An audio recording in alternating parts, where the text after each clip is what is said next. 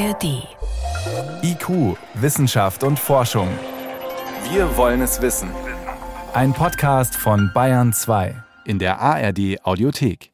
Hallo, hier ist Miriam Stumpfe und ich würde ja jetzt gern sagen, schau mir in die Augen. Naja, ich lasse das. Schau mir in die Augen. Ja, das ist echt oldschool und es bringt ja auch gar nichts. Wir können uns ja gar nicht sehen hier, aber tatsächlich, ja, wir schauen heute in die Augen und zwar ziemlich tief. Ich muss aber gleich dazu sagen, nicht verliebt, nicht bedeutungsvoll, sondern sehr nüchtern. Zusammen mit Augenärzten, die machen das ja von Berufswegen und die können da nicht nur erkennen, ob jemand schielt oder eine verkrümmte Hornhaut hat, sondern die können oft auch Krankheiten erkennen, von denen der Patient oder die Patientin noch gar nichts weiß. Das Auge als Fenster zum Körper, darum geht's. Und ein ganz spannendes Beispiel gibt es aus der Forschung zu Long-Covid. Bei dieser fiesen Krankheit ist der ein Knackpunkt eine eindeutige Diagnose. Viele, die das haben, ziehen erstmal von Arzt zu Arzt, bis sie wissen, sie haben Long-Covid. Jetzt kam vor ein paar Wochen die Nachricht, da könnte in Zukunft ein Blick in die Augen helfen. Anna Küch hat sich schildern lassen, wie Atemprobleme, Müdigkeit, Muskelschmerzen, Herzrasen, all das können Langzeitfolgen von Corona sein. Bislang ist es schwer, eine sichere Diagnose für Long-Covid bzw. Post-Covid zu stellen. Das könnte sich mit der Forschung der TU München ändern. Studienleiter Christoph Schmaderer, Oberarzt im Universitätsklinikum der TU München. Wir haben in unserer Arbeit Patienten verglichen, und zwar eine Gruppe mit Patienten, die Long-Covid hatten, 41 Patienten mit einer gesunden Kontrollgruppe, die wir vor Covid schon gemessen hatten. Und konnten dann feststellen, dass wenn man diese beiden Gruppen vergleicht und die eins zu eins matcht, also das Geschlecht matcht und das Alter matcht, dass Patienten mit Long-Covid andere Gefäßreaktionen haben. Also wenn man in das Auge reinschaut und sich die kleinen Gefäße anschaut am Auge, haben Patienten mit Long-Covid andere äh, Gefäßfunktionen als die Patienten, die gesund sind. Bei einer Corona-Infektion können sich die Blutgefäße verändern, insbesondere deren Innenwand, das Endothel. Dadurch werden Organe nicht ausreichend mit Blut versorgt. Bislang wurden vor allem große Blutgefäße untersucht. 90 Prozent der Endothelzellen des Körpers befinden sich aber in kleinen und kleinsten Äderchen. Was mit diesen Blutgefäßen bei Long-Covid geschieht, ist kaum bekannt. Es ist gar nicht so einfach, kleine Blutgefäße zu untersuchen. Man kann also als invasivste Methode, hat man früher den Patienten kleine Biopsien genommen aus dem Po-Muskel und hat die dann unter dem Mikroskop untersucht. Und viel einfacher geht es, wenn man den Patienten in die Augen schaut, denn nämlich am Augenhintergrund sind sehr viele kleine Gefäße, sowohl Arteriolen als auch Venolen, also kleine Arterien und kleine Venen. Und wir können da reinschauen, ohne dass der Patient irgendeinen Schmerz hat, sondern man kann einfach durch die Pupille in das Auge schauen und diese Gefäße darstellen. Die Forscher machten im ersten Schritt Bilder vom Augenhintergrund, um den Durchmesser der kleinen Arterien und Venen zu messen. Da haben wir herausgefunden, dass bei Patienten mit Long-Covid die kleinen Arterien schmaler sind. Das Gegenteil ist der Fall für die Venolen, die sind eher breiter, also dilatierter bei Patienten mit Post-Covid. Dann haben wir noch eine zweite Untersuchung gemacht und die beinhaltet die Untersuchung des Auges, indem man die Gefäße kontinuierlich misst, also ein Video aufzeichnet und dann das Auge stimuliert mit Flickerlicht. Leuchtet man einem gesunden Menschen ins Auge, erweitern sich die Blutgefäße. Bei den Long-Covid-Patienten war die Reaktion deutlich verringert. Das heißt, mit diesen Untersuchungen könnte man in Zukunft erkennen, ob jemand an Langzeitfolgen von Corona leidet. Für Jördis Frommhold ist das ein spannender Ansatz. Die Lungenfachärztin hat Deutschlands erstes Long-Covid-Institut gegründet und berät Betroffene. Auf jeden Fall ist es ein Puzzleteilchen in der weiteren Entwicklung und der weiteren Erforschung von Long-Covid. Wir wussten bisher auch schon, dass Veränderungen am Augenhintergrund als, als Risikofaktor beziehungsweise als Bestätigung für mögliche Long-Covid-Erkrankungen gelten. Es ist wichtig, dass wir alle diese Puzzlesteinchen zusammennehmen. Es kann natürlich auch sein, dass wir einen Long-Covid-Patienten haben, der diese Veränderung nicht aufweist und trotzdem Long-Covid-Patient ist. Aber ich denke, es ist ein wichtiger Schritt in der weiteren Erforschung und für für die notwendige Diagnostik. Wie viele Menschen tatsächlich an Long-Covid bzw. Post-Covid leiden, ist schwer zu erfassen. Man geht von 5 bis 10 Prozent der Corona-Infizierten aus. Eine gerade veröffentlichte Studie aus den USA sagt, dass das Risiko überschätzt wird aufgrund fehlender Kontrollgruppen. Eine einheitliche Therapie gibt es bislang nicht. Dafür ist das Krankheitsbild mit über 200 Symptomen zu vielfältig. Im Moment ist Long-Covid eine chronische Erkrankung, für die es jetzt keine wirkliche Heilung gibt. Aber wir wissen sehr wohl, dass wir viele Möglichkeiten haben, mit diesem Krankheitsbild umzugehen, dass wir Symptomlinderung herbeiführen können, dass wir verschiedenste Module und verschiedenste Strukturen nutzen können. Und das ist, glaube ich, ganz, ganz wichtig, dass wir verstehen, es reicht nicht abzuwarten und gar nichts zu tun, sondern wir haben Optionen, auch jetzt schon. Auf die Studie der Münchner Mediziner müssen jetzt noch weitere Untersuchungen folgen denn die Anzahl der Teilnehmer mit 41 Patienten war noch relativ gering. Die Augenuntersuchung könnte in Zukunft auch bei der Therapie eine Rolle spielen. Man könnte an den kleinen Blutgefäßen im Auge erkennen, ob ein Medikament wirksam ist oder nicht. Long-Covid verändert die Äderchen im Auge und das könnte in Zukunft bei der Diagnose helfen. Dass sowas möglich ist, das überrascht Augenärztinnen und Augenärzte überhaupt nicht. Denn wenn Sie Ihren Patienten in die Augen schauen, dann finden Sie die Spuren vieler Krankheiten darin. Welche genau, das kann ich besprechen mit Professor Nicole Ether. Sie ist Direktorin an der Klinik für Augenheilkunde der Universität Münster. Und mich hat zuallererst auch mal interessiert, diese Untersuchung, mit der man Long-Covid erkennen kann am Auge, kann das jede Augenarztpraxis oder braucht es da Spezialisten?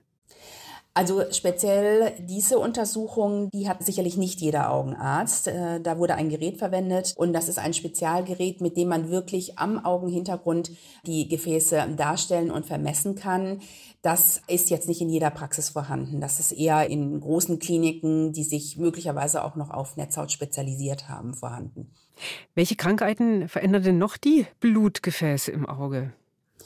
Also sehr, sehr viele Erkrankungen können sich tatsächlich am Auge widerspiegeln. Deswegen sagen wir auch immer ganz gerne, dass das Auge das Fenster zum Körper ist. Denn der Vorteil einfach am Auge ist diese gute Diagnostik, da ähm, man in das Auge eben reingucken kann, weil die Hornhaut, die vordere Schicht, transparent ist und wir demzufolge Gefäße sehen können, die wir eben an anderen Stellen im Körper uns nicht anschauen können. Und wenn wir beim Patienten zum Beispiel die Pupille erweitern und uns die Netzhautgefäße angucken, und es gibt verschiedene Methoden auch, die mit Hilfe von Geräten aufzunehmen, darzustellen, dann können wir eben sehr, sehr gut Blutfluss erkennen wo Gefäße verändert sind. Und das sind einfach die Vorteile vom Auge. Und was können Sie da für Krankheiten entdecken? Oder welche Hinweise auf welche Krankheiten?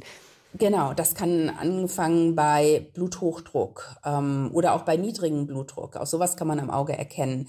Diabetes macht Veränderungen an den Gefäßen am Auge, nicht nur an den Gefäßen, aber eben vorwiegend. Dann Entzündungserkrankungen, wie zum Beispiel Rheuma kann man auch am Auge erkennen, beziehungsweise das Auge reagiert da häufig eben auch mit, auch mit einer Entzündung. Und wenn Sie sagen, das Auge ist das Fenster in den Körper, gibt es dann auch Fälle, wo Augenärzte was entdecken, wovon der Patient noch gar nichts wusste oder die Patientin? Auf jeden Fall. Also wir haben durchaus äh, Zufallsbefunde wenn der Patient vielleicht auch wegen einer ganz anderen Fragestellung zu uns kommt und das wird dann eben mitentdeckt. Was sind das dann vor allem für, gibt es da bestimmte Krankheitsbilder, die besonders häufig so zufällig entdeckt werden? Also zum einen muss man tatsächlich sagen, Tumoren leider ähm, sind etwas, was man am Auge erkennen kann. Es gibt natürlich Tumoren, die auf das Auge beschränkt sind, aber es gibt durchaus eine Augenmitbeteiligung, zum Beispiel bei Metastasen, bei Lymphomen bei multiplen endokrinen Neoplasien. Das sind Tumorformen, die hauptsächlich an äh, Organen wie Nebenniere, Schilddrüse vorkommen können und die können eben dann auch ähm, am Auge zum Beispiel sichtbar sein. Also Veränderungen dort verursachen. Genau, die können dort Veränderungen verursachen. Schilddrüsenerkrankungen, zum Beispiel die sogenannte endokrine Orbitopathie, ähm, kann dazu führen, dass, also das ist eine Schilddrüsenerkrankung, bei der am Auge ähm, das Auge ein bisschen weiter hervortreten kann. Und ähm, wenn das noch etwas dezenter ist, kann das sein, dass der Augenarzt das eben diagnostiziert und der Patient noch gar nichts von seiner Schilddrüsenerkrankung gemerkt hat. Mhm. Gibt es denn Krankheitsbilder, wo man äh, eben bei der Suche nach einer Diagnose eben verschiedene Puzzlestücke zusammensetzen muss und dann auch ein Arzt jemanden gezielt zum Augenarzt schickt und sagt, lassen Sie das mal anschauen und dann ist das der ausschlaggebende, ja, ich sag mal Hinweis, der sagt, ja, so ist es tatsächlich? Auf jeden Fall. Ähm, zum Beispiel, wenn wir, es gibt bestimmte Lebererkrankungen, sogenannten Morbus Wilson, das ist eine Kupferspeichererkrankung. Da sieht man dann ähm, einen sogenannten Kaiser-Fleischer-Ring auf der Hornhaut. Das ist so ein, ja, ein kupferfarben pigmentierter Ring. Ähm, außen auf dem Auge auf der Hornhaut drauf. Und ähm, Patienten mit einer solchen Diagnose, die werden dann vom Internisten zum Augenarzt geschickt und wir können das dann praktisch bestätigen. Aber zum Beispiel die Diabetologen oder Hausärzte schicken natürlich auch jeden Diabetespatient einmal zum Augenstatus und je nachdem, ähm, ob das Auge schon beteiligt ist und wie, wie stark die Beteiligung ist, ähm, bleibt der Patient dann auch in, in einer ständigen augenärztlichen Kontrolle. Weil man da auch dann schauen muss, dass die Folgen einfach nicht zu gravierend werden. Richtig, genau. Oder auch eben am Auge dann auch entsprechend behandeln muss durch Injektionen mit, mit Medikamenten in das Auge oder auch Laser oder auch gegebenenfalls Operationen, je nachdem, wie stark das Auge dann betroffen ist. Mhm. Wenn man ähm, hört, Krankheiten diagnostizieren am Auge, dann fällt einem schnell das Schlagwort auch ein, Iris-Diagnose, was Heilpraktiker machen. Ja. Gibt es da denn irgendwer, ich höre es schon, gibt es irgendwelche Berührungspunkte oder ist das wirklich ganz entfernt? Das ist tatsächlich was, was ganz, ganz anderes. Ähm, äh, das machen wir als Augenärzte nicht. Ähm, trotzdem ist aber auch die Iris, also die sogenannte Regenbogenhaut, durchaus mal von Krankheitsbildern betroffen, wie zum Beispiel Knötchen, die an der Regenbogenhaut sind, die es dann auch bei bestimmten ähm, Formen von Entzündungskrankheiten gibt oder auch bei rheumatischen Erkrankungen vorkommen kann. Das würde man jetzt nicht generell als diese Iris-Diagnostik bezeichnen, aber das sind halt Veränderungen an der Iris, die der Augenarzt natürlich äh, feststellt und die dann auch einen Hinweis auf eine Erkrankung geben können. Äh, weiterhin kann die Iris ähm, auch da können Muttermale auftreten. Diese Muttermale sind in der Regel gutartig, können aber sich auch mal bösartig entwickeln. Solche Sachen, ähm, da schaut sich natürlich der Augenarzt die Iris an. Aber das, was man so im Allgemeinen als Iris-Diagnostik bezeichnet, das ist doch etwas weiter weg von der Augenheilkunde. Mhm. Generell lassen sich Untersuchungen am Auge theoretisch zur Früherkennung nutzen, systematisch? Eigentlich schon. Ähm, wenn man das, wenn man wirklich rein Untersuchungen machen würde, dann würde man sicherlich bei einigen Leuten etwas was erkennen, was äh, vorher noch gar nicht bekannt war. Also es kommt auch durchaus heutzutage immer noch mal vor, dass wir einen Diabetes als erstes am Auge erkennen. Das ist selten. Ähm, häufiger hat natürlich der Hausarzt dann auch schon einen Test gemacht, ähm, aber immer mal wieder kommt das auch vor. Aber es gibt keine Überlegungen für irgendein bestimmtes Krankheitsbild, sowas äh, auf dem Weg zu bringen.